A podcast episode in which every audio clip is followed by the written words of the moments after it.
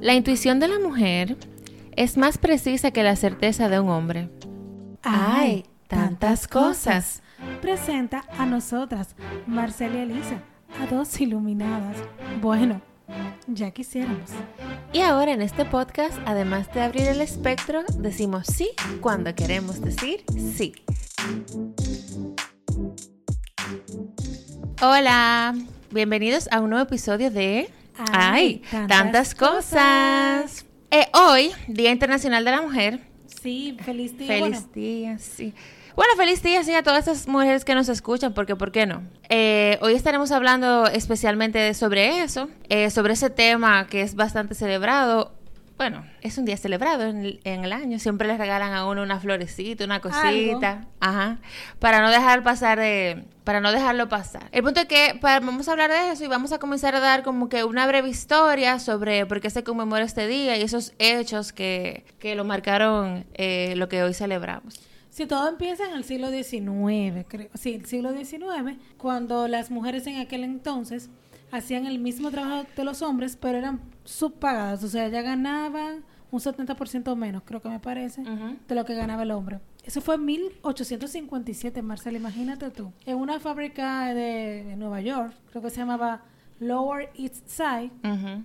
Creo que sí. Ellas se pusieron en huelga y todo eso, y pero la situación fue, repre- o sea, fue reprimida. O sea, ellas no, ellas no lograron su cometido porque fueron reprimidas y, o sea, realmente no tuvieron apoyo. Nada- o sea, al final, Solo de mujeres, porque era una protesta solamente de mujeres. Además también que, porque es que trabajaban muchas horas. Y fueron, y realmente fue suprimida por la policía en aquel entonces. Pero eso fue como la semilla que se sembró para que entonces, en casi 50 años después, como que- no, más de 50 años, porque si fue en el 1900 80 y- es En 1857 que claro. comenzó. Entonces, 51 años después, en 1908, tuvo lugar uno de los acontecimientos más brutales contra las mujeres en- cuando a su nivel laboral, porque mm, en ese entonces, en, una fa- en esa fábrica, 40 mil costureras industriales de diferentes fábricas, o sea, ya, ya ahí fueron diferentes fábricas, en vez de una, Como que se fue formando Sí. un sindicato. tuvieron que pasar 50 años para eso. Entonces, entre sus exigencias destacaba la petición de igualdad de derechos y la reducción de la, de la jornada laboral, que por aquel entonces eran más de 12 horas. Y ya tú te puedes imaginar, ahí también ellas estaban pidiendo la abolición de la, de la abolición de Eh, abolición. abolición Ajá. del trabajo infantil. Exacto. Gracias.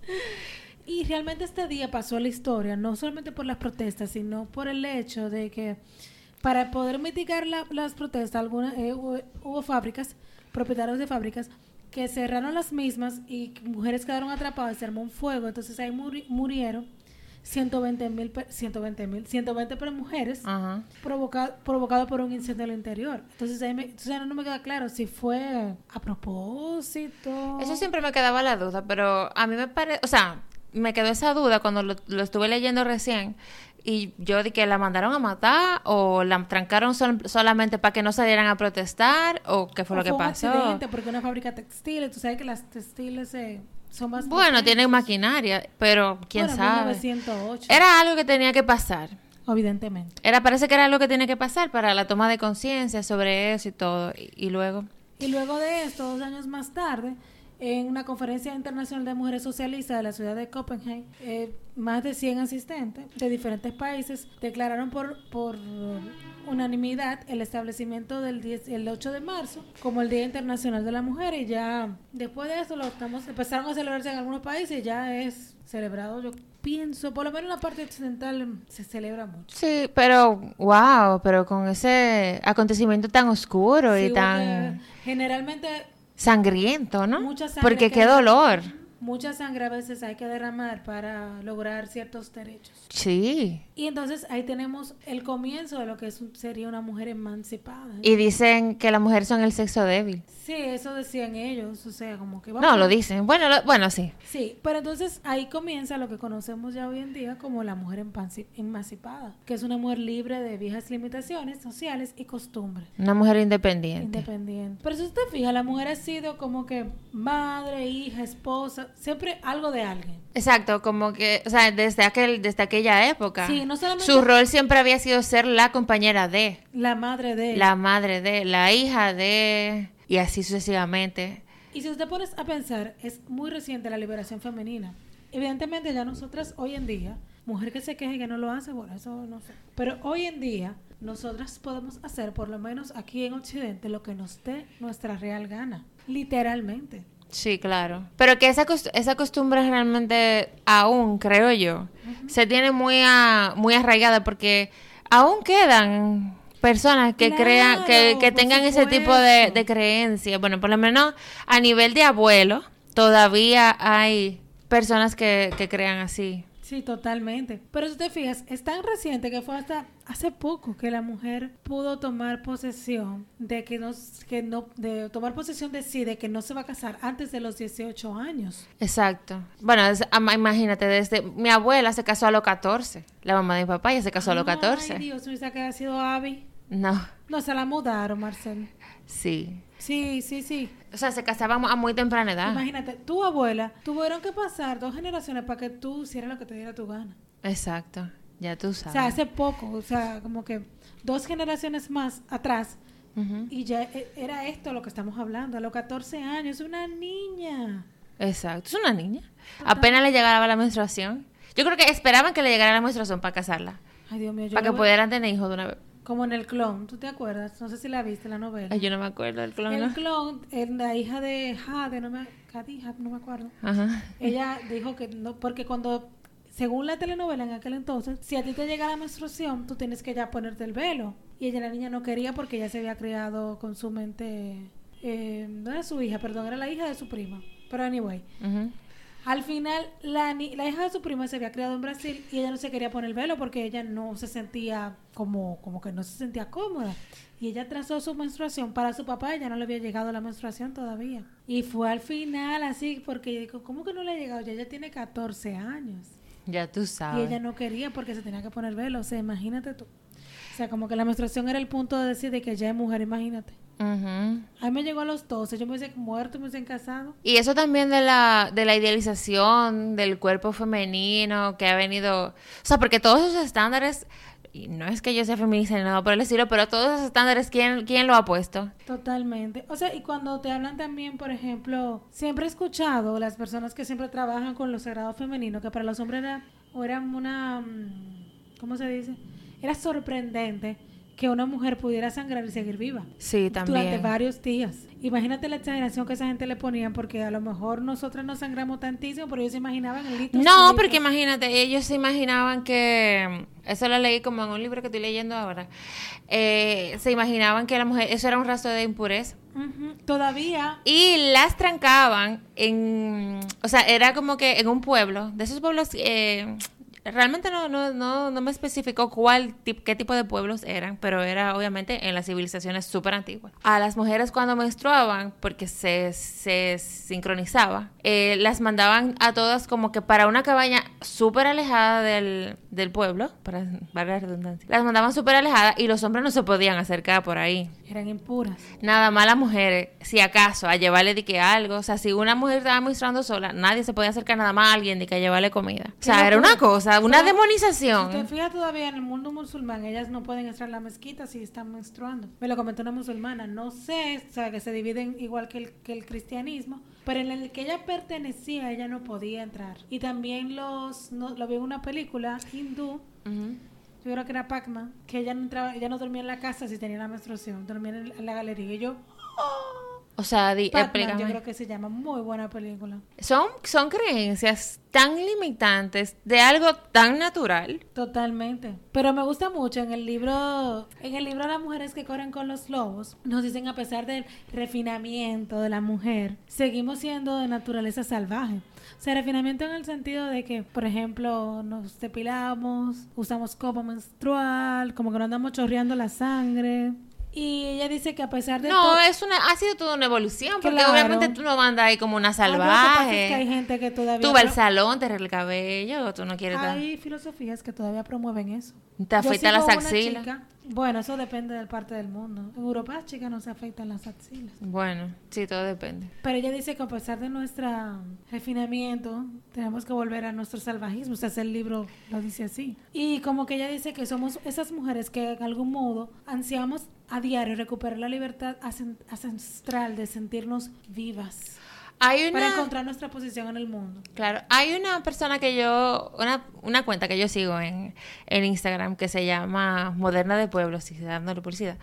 Eh, a mí me gusta mucho el contenido que ella pone. Ella es súper feminista, pero ella... Pero feminista, ¿cómo? Feminista pasable, feminista aceptable, que yo la sigo, inclusive. Eh, ellas publican muchas cosas así y va como más o menos por esa línea. O bueno, también porque esa, esa línea va un poquito más de lo que ir contra también los, eh, los mismos estándares de, de la mujer. Ella sube muchas cosas de esa, de como que en contra de, no en contra, sino como que la mujer hace lo que le da la gana. Ella puede dejar de depilarse un día y ya. Y si- eso no es absolutamente problema de nadie. Realmente no es problema de Y nadie. si hay un tipo ahí que no le gusta eso, bueno, porque ese es su problema. Si yo me da la gana, es, es mi cuerpo y a mí me da la gana de no depilarme ni de afeitarme, es tu problema si tú quieres o embrujarte conmigo o pues, vaya de ahí rodando durísimo. Es válido totalmente. Exacto. Pero entonces, ¿qué? entonces yo dije, bueno, Porque esos estándares de belleza se le han metido en las raíces a la gente. sí. Pero si usted quiere andar ahí menstruando, es un problema suyo. Sí, porque yo la sigo a ella, dice como que eh, la que yo sigo, no me acuerdo su nombre. eh, ella, por ejemplo, ella presenta fotos de ella menstruando y que ella no usa nada. Y yo, ay, así como que, como que no incómodo, porque es incómodo. Alguien le puso como que uno va a estar enseñando toda la ropa y decía, bueno, para que tu conocimiento, le dice ella, la de la cuenta, que no recuerdo el nombre. Ajá. Eh, nosotros no andamos menstruando que el día entero. Es cierto, no es el día entero que tú te la pasas Exacto. Es como en ocasiones cuando tú te paras o cuando no. estornuda, estornudar y tener el periodo y es lo mismo. Estornudaste ya, se te fue todo. La vida se te fue, te deprimieron. Tú sabes que también que me llamó la atención para este podcast investigando. Y es que en el antiguo Egipto, claro, siempre Egipto, siempre más avanzado, una cultura muy avanzada, el antiguo, las mujeres tuvieron gran libertad de movimientos, que ella- ellas podían ejercer múltiples oficios, andar libremente por las calles, comprar y vender, recibir herencias, que antes no se o sea, muchas civilizaciones que no se puede, Claro. Y tener acceso a la educación que fue tan vetada para la mujer. Claro, mira, Cleopatra fue una faraona. Faraona era que yo no sé. Y en Mesopotamia también las mujeres no estaban sometidas a los hombres, sino que gozaban de cierto estatus de igualdad. El famoso código de leyes de Hammurabi, las mujeres disfrutaban de, de importantes derechos, como poder comprar y vender, tener representación jurídica por ellas mismas o testificar libremente, que era algo impensable. Pero ahora yo me pregunto. 100 años atrás, eso Es- era impensable. Exacto, ahora yo me pregunto, ¿por qué entonces está bien? Eso, eso se- yo creo que eso se quedó en Mesopotamia y en Egipto, eso no salió de ahí.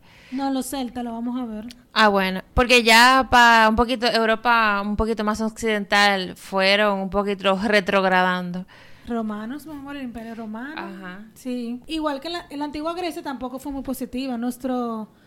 Aristóteles fue el que nos defendió. Él dijo que. Ah, no, perdón. Aristóteles. Nos dijo- puso por el piso. Sí, perdona. Fue Platón, mi amigo. Que Platón siempre y yo, Platón y yo somos amigos. Pero que Aristóteles nunca le llegó a los pies a su maestro. Aquí yo, juzgando. Porque eh, Aristóteles dijo que la mujer no era más que un hombre incompleto y débil. O sea, un hombre incompleto. Uno era un ser, un hombre no. Un ser incompleto y débil. Ah, bueno, un hombre. Bueno, si ella lo quiere, si él lo está comparando con hombre, Exacto, Él obviamente. decía, comparándolo con un hombre, él decía que la mujer era un hombre. Ay, sí, bueno, yo me voy a callar. Porque en esta época es una mujer, hombre, hombre, mujer. Uno no sabe. En ese momento, situémonos en el momento de Aristóteles. En el momento de Aristóteles, él decía que la mujer era un ser, era un hombre incompleto y débil. Un defecto de la naturaleza. Wow. Que tenía que ser protegida, tenía que ser cuidada. Y ahí en, en la antigua, en la antigua Que tú Grecia- tenías que, que los hombres tenían que enderezar. Claro, imagínate. Una debilucha. En la antigua Grecia las mujeres se casaban a los 14 años, igual que tu abuela. Ya tú sabes. Y no tenían, o sea, no tenían para nada libertad, nada más tenían que estar ahí, ser esposa, porque ese era como que su destino, tener hijos, atender los hijos. Yo recuerdo, hace un, tie- hace un tiempo, alguien me contó que tuvo una regresión. Y esa regresión, ella tuvo, ella fue Por una relación a su vida pasada. Ajá, entonces en una, una de sus vidas pasadas fue de Grecia y ella dijo que esa vida, sintió ella obviamente, fue súper aburrida. Si ella era mujer. sí. Era una mujer y era de un estatus social un poco alto, Ah, de lo tenía- que no tenían que trabajar, Tenía acceso a la educación, por lo menos ella, hasta que se casara. pero fue muy aburrido. Ah. Porque tenía muchas limitaciones. Fue una vida tranquila, pero aburrida. Sí, porque se la, la niña lo único que le enseñaban a, a hilar, a tejer, a hacer cositas. Música. Pero entonces también tenemos las mujeres romanas que disfrutaban de mayor libertad que las griegas, pero la participación en la política y la, y la parte civil, como quien dice, seguía, estado, seguía vetada. Claro, o sea que si una mujer tenía sus ideales, tenía que tragárselo. Y tenían que casarse a los 12 años. Bueno, ya iban ahí más o menos un Sí. poquito. No era que tan, era tanto la diferencia de beneficio. Entonces, si si nos vamos también a los periodos medievales, la, mayor, la mayoría eran campesinas. Pero en la época medieval no comenzaron a ser reina, porque no en la época medieval que salió Isabel I. Pero tú sabes que todo depende de la zona. Bueno, también. Entonces, llega la edad moderna, se supone que es un periodo de profundas transformaciones, Marcel, y con el descubrimiento de América, ya había reina porque estaba la reina Isabel I, ahí sí, en la época moderna. Mm. Pero igual, como que todavía estaba reprimida la mujer. Bueno, quizá en esa área del mundo no, porque no ta- quizá no tanto. Porque había mujeres ya en, en, en el liderazgo. Sí, claro, totalmente. Por ejemplo, cambios importantes cuando en Europa, por ejemplo, en el siglo XIX y siglo XX, que se les dio el derecho a las mujeres al, al salario, derecho de igualdad de salario, y que estaba ya en la ley. Entonces ya las mujeres pasaron de dejar de solamente, porque yo no lo veo como de, como porque ahora mismo, hoy en día, se ve como que cuando una mujer se queda en la casa se, deni- se denigra. Y yo no lo veo así, pero ellas pasaron a tener otros roles, además de ser la cuidadora del hogar. Bueno, yo me imagino que después de tantos años haciendo la misma vaina, la gente se harta y quieren, qué sé yo, hacer otra cosa. Ahora lo bueno es que tú tienes la libertad de elegir, de si tienes la oportunidad, obviamente, de quedarte en tu casa o criar a tus hijos, o de, que tienes que trabajar por, a, a pura, a pura necesidad, o trabajar si tú quieres. Sí, y por ejemplo, en ese en el siglo XX, también la mujer se por cosas de la vida, para que veas, todo, si- todas las situaciones traen un regalo. En las guerras mundiales que hubo en el, en el, en el siglo XX, ellas salieron de su casa, tuvieron que salir porque no había hombre para trabajar. Y tuvieron que trabajar. Hay una serie, yo creo, de eso. No, hay montones. Sí, pero hay una, una que se especifica solamente a ese trabajo que hicieron las mujeres durante la Segunda Guerra Mundial. Además de ser de enfermera. hacer, además de ser enfermera, de, ah, de ser granjera, de arar la tierra, de hacer todo lo que hacían los hombres en ese momento. Sí, lo triste realmente pasa en Medio Oriente. Bueno, que hay todavía Sí. hay una creencia nosotras, muy limitante, claro. Sí, todavía eso está en un país en Claro que para ella misma, porque hay muchísimas mujeres pro- pro- que protestan sobre eso. Porque un- re- realmente, de mi punto de vista, no sé, es un abuso. Totalmente. Fíjate que en 1930 fue que empezaron a pensar que la mujer podía estudiar en 1930. Entonces ahí, entonces, pero fue todavía es precaria la cosa. Muy, muy, muy. Y tú sabes que yo me quedé pensando y yo, wow, en todas las civilizaciones fue igual, o sea, porque en esa época no había internet, no había globalización como hoy en día. Y yo dije, no, Digo, ¿cómo se comunicaban? ¿Cómo Di que se- a la mujer hay que tratarla así, así, así, así, así. En el libro de Sapiens habla de esto. Ajá. Y yo me quedé con lo de no, tuvo que haber habido una civilización diferente como, aunque hoy en día tengamos un, como algo más homogéneo, siempre hay sitios que se destacan por hacerlo diferente. Entonces ahí me, me sorprendió mucho con el, pueblo, con el pueblo celta, que la mujer no conocía ni el feminismo ni el machismo. O sea, ya eran... Y eso era una, una civilización que 200 años antes de Cristo, No 2000 sé, años, no una, sé. una civilización súper antigua. Porque realmente ellos, las sociedades giraban en torno a la naturaleza y vivían en contacto con ella de manera igualitaria, o sea, eran lo mismo. Sí, yo, yo siempre he escuchado eso de los celtas, como que ellos han sido, eh, fueron, no sé si existen todavía, una, fueron una sociedad súper como mágica, Sí, son como avanzada, evolucionada. Y también como que después que ellas se casaban, ella, ella no eran propiedad del marido tampoco. Eran compañeros de aventura matrimonial. O sea, lograr todo, ellos tenían todo lo que las mujeres querían lograr en Occidente. Ya ya lo tenían. En Medio Oriente, ajá. Eh, no, Pero desde antes, celtas, de- ajá, de- es eso mismo, desde antes que pasara todo eso. Claro.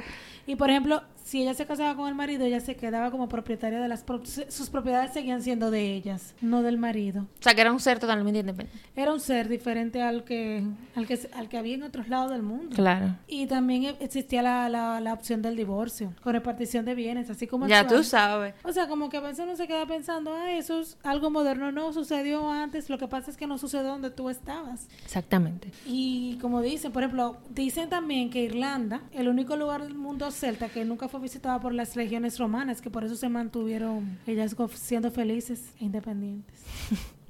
Hasta que llegaron los cambios. Pero también los vikingos, Marcel. Los vikingos también respetaban a las mujeres. Ellos eran escandina Escandinavia, yo los creo. escandinavos. Ajá. Los escandinavos, sí, los países del norte, siempre Ajá. adelante. Ajá. Eh, las mujeres eran líderes, tenían un estado igualitario igual que el hombre.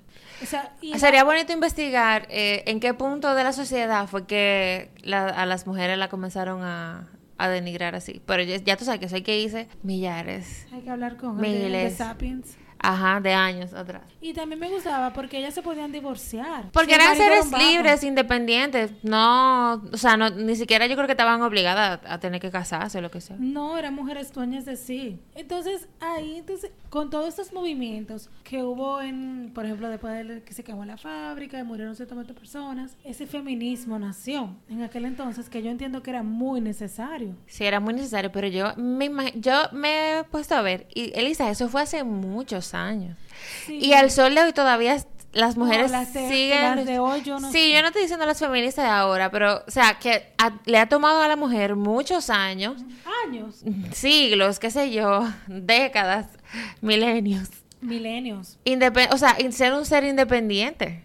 Ha sido a- algo como que, entiendo como que tan desgastante para el género y todavía sigue activo. Totalmente. Pero, por ejemplo, el feminismo en un principio lo que ellos eh, planteaban era la creencia de la igualdad política, económica y cultural de la mujer. Está bien esa primera. Ah, ¿Cómo así, igualdad política? Porque tú sabes que las mujeres no podían llegar a cargos políticos. Ah, la igualdad política, que las mujeres podrían... Y ese fue el primero. Sí, ellos querían todo ese tipo de igualdad. Esa fue la primera. Yo creo que esa para mí era suficiente. Pero como que hay, como que hay tres olas del feminismo. Luego hubo uno como que pidiendo, centrado en la an- antidiscriminación y el feminismo de tercera ola, que es, dice, dicen que comenzó en el 90 y fue como una reacción violenta al privilegio recibido por la segunda ola. O sea, Claro. Para mí también la, la pastilla esa de anticonceptiva, Claro. esa fue como que un hito en, la, en el feminismo, porque eso le dio muchísima más libertad a las mujeres de poder, obviamente, de no tener hijos, porque es que en ese momento, si tú tenías hijos, ya tú tenías que dedicarte a tu familia. Sí, totalmente. En una familia, o sea, de clase media, o qué sé yo. Tenías que dedicarte a tu familia, no trabajar, se mantenía por el esposo, ser totalmente dependiente emocional y económicamente de un, del esposo, y obviamente que quedarte ahí a cuidar a tus hijos. Totalmente. Entonces, esa, esa pastilla le dio como que la libertad a las mujeres. De no tengo claro en qué año fue que las, la lanzaron, 70, no sé. Ellas podían ya decidir, exacto, decidir. Pero yo sí, bueno, yo eso yo creo que es un tema de hablar porque yo no digo, yo lo que digo es porque había mujeres que podían, que, que se manejaban, que conocían su cuerpo, conocían su ciclo y otras no. Sí, está bien, pero es más fácil usar la pastilla anticonceptiva que estás tú Claro. siempre pensando en el, en el ritmo. Y a muchas veces eso- puede fallar, eso sí, porque tú cambias de ciclo Pero por eso cíclicamente. digo, Como que está muy atento para eso. Exacto. Y también es importante mencionar las mujeres que cambiaron el mundo. Y tú sabes que también habrá mujeres que cambiaron el mundo disfrazadas de hombres y nunca lo vamos a saber porque eran supuestamente hombres. Como Mulan. O la historia del Papa, el papisa, que tuvo un hijo. Yo no sé cuál es esa, ¿Tú ¿no? nunca viste esa película? Yo averigué No. que era una historia real. un papa ¿Que era mujer? que era mujer. ¿Cuál era ese? Eh, yo lo voy a buscar, pero hay una película, se llama el pa- La Papisa, una cosa así. ¿Y cómo se dan cuenta? Porque la mujer da luz en medio de, la gente. Porque a todo esto estaba preñada. Ok. Y ella da luz en medio de la Qué mujer. oportuna. Se le presenta el dolor de parto en medio de. Pero, según tengo entendido, ha habido muchas mujeres en el pasado. La papisa Juana. Exacto. Lo acabo de escribir. Pero dice, la leyenda de la papisa Juana trata de una mujer que habría ejercido el papado católico ocultando su verdadero sexo. Ay, pero qué escándalo.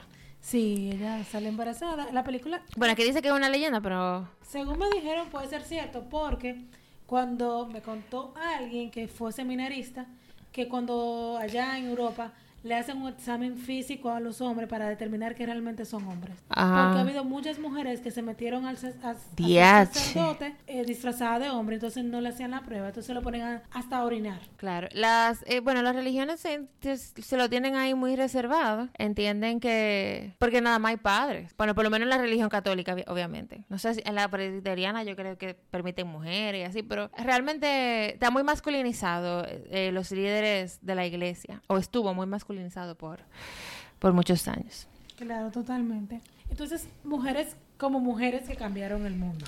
La primera es una de tus favoritas, Marcel. Sí. Jane Austen. Bueno, no la primera, pero una de las más... La primera en nuestra lista Sí. con sus libros Orgullo y Prejuicio, mi favorito. A mí no me gustó tanto el otro, Sentido y Sensibilidad, me lo encontré un poco boring, pero ella realmente fue eh, una súper buena escritora que revolucionó lo que fue la lectura con sus eh, novelas. Totalmente. Me gusta una frase de ella que encontré. Que, la, que ella dice, la persona, sea caballero o dama, que no se complace con una buena novela, debe ser intolerablemente estúpida. Súper sarcástica. sí, ella era muy sarcástica. Fíjate, hasta Ella era muy sarcástica, nunca se casó. una de las primeras... Ella se quedó esperando a su a su Mr. Darcy. Sí, yo creo que sí. Ujú. Pero ella era muy creativa y estuvo en una época difícil, si se pone a saber. Ay, pero ahí Jane Austen comenzó también a introducirnos ese espejismo. Quizá no con la intención, digo yo, pero a introducirnos ese espejismo. Aunque Mr. Darcy no era perfecto, pero realmente era un personaje como llamativo. También está esta señora de Estados Unidos, Rosa Parks, siempre la menciona, que esta es la señora que era de raza negra, que está en un autobús allá en Estados Unidos, en Alabama, en 1955, y ella estaba sentada, y tú sabes que ellos tenían la segregación en aquella época. Sí. La mandaron a poner de pie, ella dijo que no. Y ahí se armó una revolución que provocó el movimiento, uno el, el movimiento civil de Estados Unidos. Y fue, o sea, interesante. Que haya sido una mujer que se haya negado a moverse. Claro. O sea, como que Es que eh, lo denigraban, no, no, como que no, ellos tienen dignidad también, lo denigran todavía, pero... tú. Bueno, ya es otra historia. Ajá, sí, sí, sí. Ellos pueden hacer lo que ellos quieran. Hoy en día no es lo mismo. No, no es lo mismo. Que te, a ti Para siempre nada. te van a denigrar, ya sea por raza, por tu tamaño, por cualquier cosa. Sí, claro. Siempre va a haber personas que van a pensar que tú eres menor que otros. Sí, claro, pero en ese momento era, se podía cortar con un cuchillo Sí, claro, eso. sí. Era No, súper... estaban divididos y eran de, de como en la película de Hell, estaban divididos, tenían baño diferente, autobuses diferentes, es restaurante diferente, tipo co- casi como los judíos. También está eh, Catalina la Grande, de Rusia, que ella se le atribuye la moderniza- modernización de Rusia y estableció la primera escuela para niñas financiada por el Estado, recuperó el poder de la iglesia dentro del Estado y alentó el desarrollo de la economía, el comercio y las artes. O sea, la tipa hizo muchas cosas en Rusia. Claro. En una época nuevamente difícil, de 1729 a 1796. Y una de sus frases es el poder, sin la confianza, una nación no es nada. O sea, si tú, tienes, tú puedes tener el poder, pero si tú no tienes la confianza, A mí me gusta mucho también de aquí de la lista eh, Amelia Earhart, que bueno, en el año, ella nació en el 1897 y bueno, se desapareció en el 1939. Pero para esa época, la primera mujer piloto. no, tuvo muchas hazañas, Marcela, ella. Sí, pero bueno, ella primero fue la primera mujer piloto. En esa época, tú sabes, Sí, que hemos venido hablando eh, de, la- de las limitaciones que le ponían a la mujer. A esa mujer nada la paró. Ella le dio la vuelta al mundo. Sí, ella hizo Ella muchísimas viajó de, de Hawái a Estados Unidos. O sea, ella sola. Claro. pilotando. Y hizo muchísimas cosas. Pero lamentablemente, no sé si se fue con los Atlantes. No sé si se encontró una tribu y se quedó viviendo ahí. Y fue feliz. Pero ella desapareció de la faz de la Y tierra como que si la borraron. Con todo y avión se desapareció. Hay muchas teorías eh, conspirativas en cuanto a ella, como que dicen que la mandaron a desaparecer, así como el del principito. Ese hombre también se borró, de, eso me llamó mucho la atención, pero ese, ese hombre también era piloto y también se borró, se juntos. borró de la faz de la tierra. No sé si coincidían en años, pero wow. No, no coincidió. Ah, Porque mm, Amelia fue... no me acuerdo. No, ella fue a principio de... Ajá, ella murió en 1939, o sea, como que... No podemos olvidar también otra, que es Marie Curie, Claro. que ella es... Esa fue una polaca, una física y científica pionera que se acuñó el término de radioactividad y descubrió dos elementos, el radio y el polonio, y desarrolló la máquina X portátil. Dicen que Einstein tenía celos de ella. Tú sabes que yo recuerdo, eh, yo no Ella sé fue si su esposa. yo no sé si tú la viste, esposa de quién? De Albert Einstein. Marie Curie. ¿Se casó con Einstein? Yo creo que sí. No, ella tenía su esposo y su esposo eh, era el que él era, digo yo porque yo vi la película que está en Netflix. Ah, yo lo iba a ver. Su esposo era el que era como medio celoso y por las limitaciones que tenían las mujeres de la época, ella había hecho todos los descubrimientos, pero se lo querían atribuir a su esposo. Sí, es verdad, no fue con él. Se lo quería atribuir a su esposo porque a ella no la podían reconocer por esas limitaciones que tenía la mujer en la época. Y ella es la única persona, sin importar el género, que tiene dos premios Nobel en dos categorías diferentes. Uno en, uno en química y el otro en física. O sea, era una genio ella, una genio, genio, genio. Y se murió por la radioactividad, gracias. Sí, por, Por su descubrimiento. O sea, que yo creo que sus premios fueron póstumos. Otra mujer que marcó súper eh, una época fue Coco Chanel con sus diseños. Yo en un momento de mi juventud yo era obsesionada con esa señora. Primero porque yo quería ser diseñadora y segundo porque, wow, qué obra. Tú sabes lo incómoda que eran las ropas de las mujeres en ese momento. todo. Esa mujer cambió todo a, a la comodidad y a la elegancia. Porque tú no tenías que usar esos corsets y todo era como que fluido. A mí me encantó una frase que ella dijo, que como que ella viste de negro es para que la vean a ella, no para que vean su ropa. Gracias. Ajá, eh, a mí me encantó realmente. Esa, esa señora hizo algo magistral con lo que fue eh, la libertad, eh, o sea, contribuye a la libertad de las mujeres. Porque no tenían que usar, en ese momento obviamente no tenían que usar bra, ni corsé, ni, ni nada de esas amarraciones que tenían las mujeres. Que eso era súper eso- era súper limitado. Imagínate tú. Yo no puedo usar ni una faja, ahora me, me molesta la vida con eso. Gracias, Coco, por esto. Claro. Y uno que, o sea, hay varias, pues, son tantas mujeres, la verdad. Son tantas. Por ejemplo, Cleopatra fue la, la única mujer emperatriz de Egipto, Marcel, y una de las mujeres más poderosas de la antigüedad. Su belleza cautivó a Julio César y a Marco Antonio, siempre famosa, causando golpes de Estado y, dividiendo, Elizabeth Taylor. Ajá, y dividiendo imperios. Y ya sabes, ya no aguantó ser esclava y se suicidó. Imagínate. Después de esa vida tan glamorosa, ya sabe lo que le iba a tocar. A mí me gustaría, me gustaría destacar a esta persona, a esta mujer, eh, Hipatia de Alejandría. Yo no sé si tú la conoces. Ella realmente fue una figura bastante importante en, en esos tiempos antiguos de Alejandría, ¿no? Eh, sí, ella fue una filósofa y maestra eh, neoplatónica griega que destacó en los campos de la matemática y la astronomía en ese tiempo. Ella era, se se especula porque realmente no existe mucho, mucha historia sobre ella, porque todo lo de ella lo quemaron, porque la presencia de ella en esa época eh, Reta- era muy retadora para esos hombres y la, a ella, bueno, ella tuvo un final muy catastrófico también, porque la, la, la humillaron, la arrastraron por toda la plaza y la asesinaron, pero era por eso, porque ella eh, significaba como que una amenaza para ese patriarcado de la época. Como que las mujeres comenzaron a verla a ella y, y descubrir como que todo ese poder que pueden tener. Y eso fue, yo no dije el año, no sé, 300, del 355 al 461. Ujú. Y duró poco. Sí, totalmente. Ella murió muy joven. Hay una película de ella muy buena, eh, se llama Ágora, Mm, con Rachel Weisz. Muy buena esa película. Está en Netflix. No, ¿Dónde yo está? la vi hace mucho. Eh, creo que Ay, está... me gusta mucho esa actriz. Sí, está... No sé, habrá que buscarla en internet. Ágora se llama. Ágora, ajá. Tú sabes que me quiero ir sin dejar una de mis favoritas. Son muchísimas mujeres. Son demasiadas. Mm, Juana de Arco. O sea, ella comandó el ejército francés, Marcel. En el siglo XV, o sea, hizo varias batallas durante el reinado de Carlos VII. Logró expulsar a los ingleses por ser sabio y tomar buenas decisiones. Y fue, con- oye bien, por todas sus buenas decisiones fue considerada bruja y acusada de tener un pacto con el diablo, por lo que murió en la hoguera por herejía.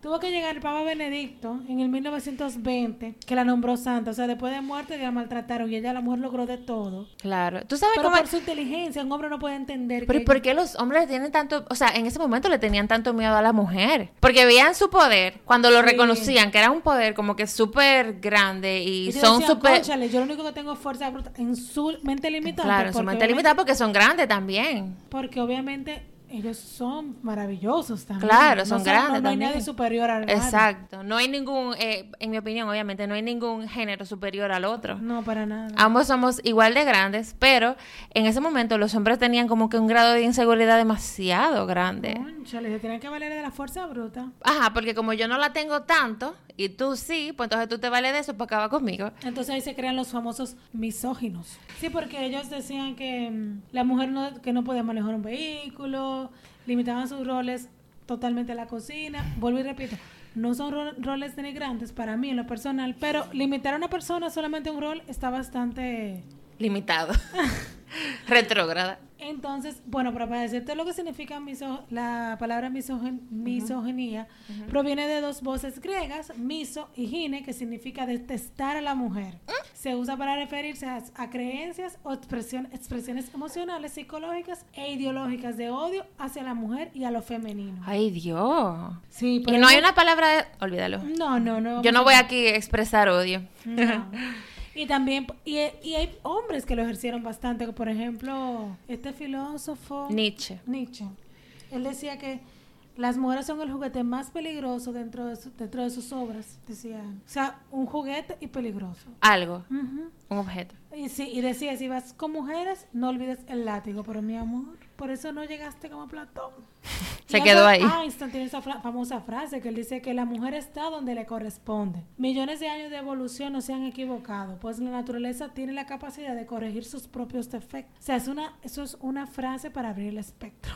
Sí, totalmente. Y también Molière pensó que por muchas razones no es bueno que la mujer estudie y sepa tanto. O sea, ya mira cómo iba el hombre. Ya, esa frase de Einstein yo no la, yo no la encuentro negativa, si tú supieras. Está como para abrir el espectro. Ajá. Pero mucha gente lo ve como parte de los de esas mujeres. Pero yo me quedé pensando, ¿será?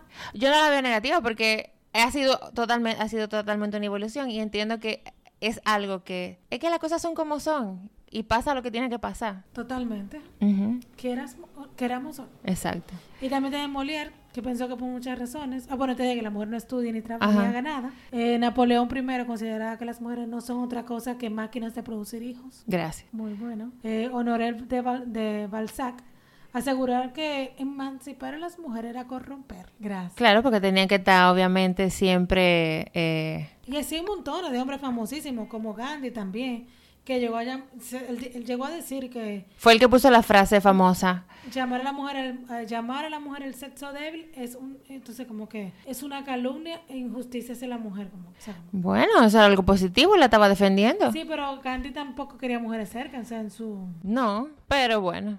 Sí también Él quizás reconocía su grandeza, pero no la quería cerca. Eso es un tipo de... pero también tenemos hombres que nos apoyaron como mi querido Platón él abogó porque las mujeres poseyeran sus capacidades naturales que, que él decía que las mujeres poseían capacidades naturales igual que los hombres para gobernar y defender la antigua Grecia y tú sabes que mucha gente no estuvo de acuerdo con él Claro. O sea, como que ah, es es fue difícil para él Sí. Y como dijimos, a pesar de todo el avance que hemos hecho, todavía hoy en día hay lugares donde la mujer, Claro, todavía el camino no se ha terminado. por ejemplo, en Pakistán, las pobres. Sí, pero yo entiendo que... Pero te fijas, bueno, sí, No, sí. que la primera mujer en ser primer eh, ministro en ese país, o sea, fue, fue asesinada ella en campaña política. No, que re- definitivamente en, en el Oriente Medio, eh, obviamente hay un atraso a nivel de, de reconocer a la mujer como un, un- como un ser independiente, porque ni siquiera pueden ir al, al mercado, no pueden comprar, sino, sino al- un hombre, por lo menos Sí, los talibanes, por lo menos los talibanes, sí. Pero eh, el camino de la mujer en la evolución ha sido tan estropeado como hemos ya mencionado y hemos escuchado, si, si han llegado hasta aquí, muchas gracias. Muy interesante nuestra tesis de presentación. Eh, ajá, pero realmente eh, a la mujer todavía le falta mucho camino. en algunas partes del mundo. En, algu- en algunas, claro, en algunas partes del mundo. Porque aquí nosotros podemos darnos... Y aquí quizá nosotros no sabemos porque lo más seguro falta mucho para, para igualar el, el sueldo. Lo que pasa es que el sueldo casi ni se ah, conoce. bueno. Sí, el sueldo, sí, a nivel de sueldo todavía hay un camino que recorrer, es cierto. Sí. Eh, por lo menos aquí en República Dominicana, sí, eh, todavía te denigran por género, en el sentido de que si está, si sale embarazada no la quieren. O sea, si es mujer no la quieren porque sale embarazada, si en su- está en su edad fértil porque son cuatro meses de licencia. A la mujer todavía cuando tiene la menstruación la, la echa para allá. Como que la, la, la Hay demonista. camino, pero es muchísimo más fácil. Sí, no, ahora claro, más sencillo. Le de- damos gracias infinitas a todas esas veteranas que han puesto su sangre y su esfuerzo para que hoy nosotros seamos libres. Y tengamos este micrófono para decir lo, lo que nos dé la. Exacto, para tener una libertad de expresión.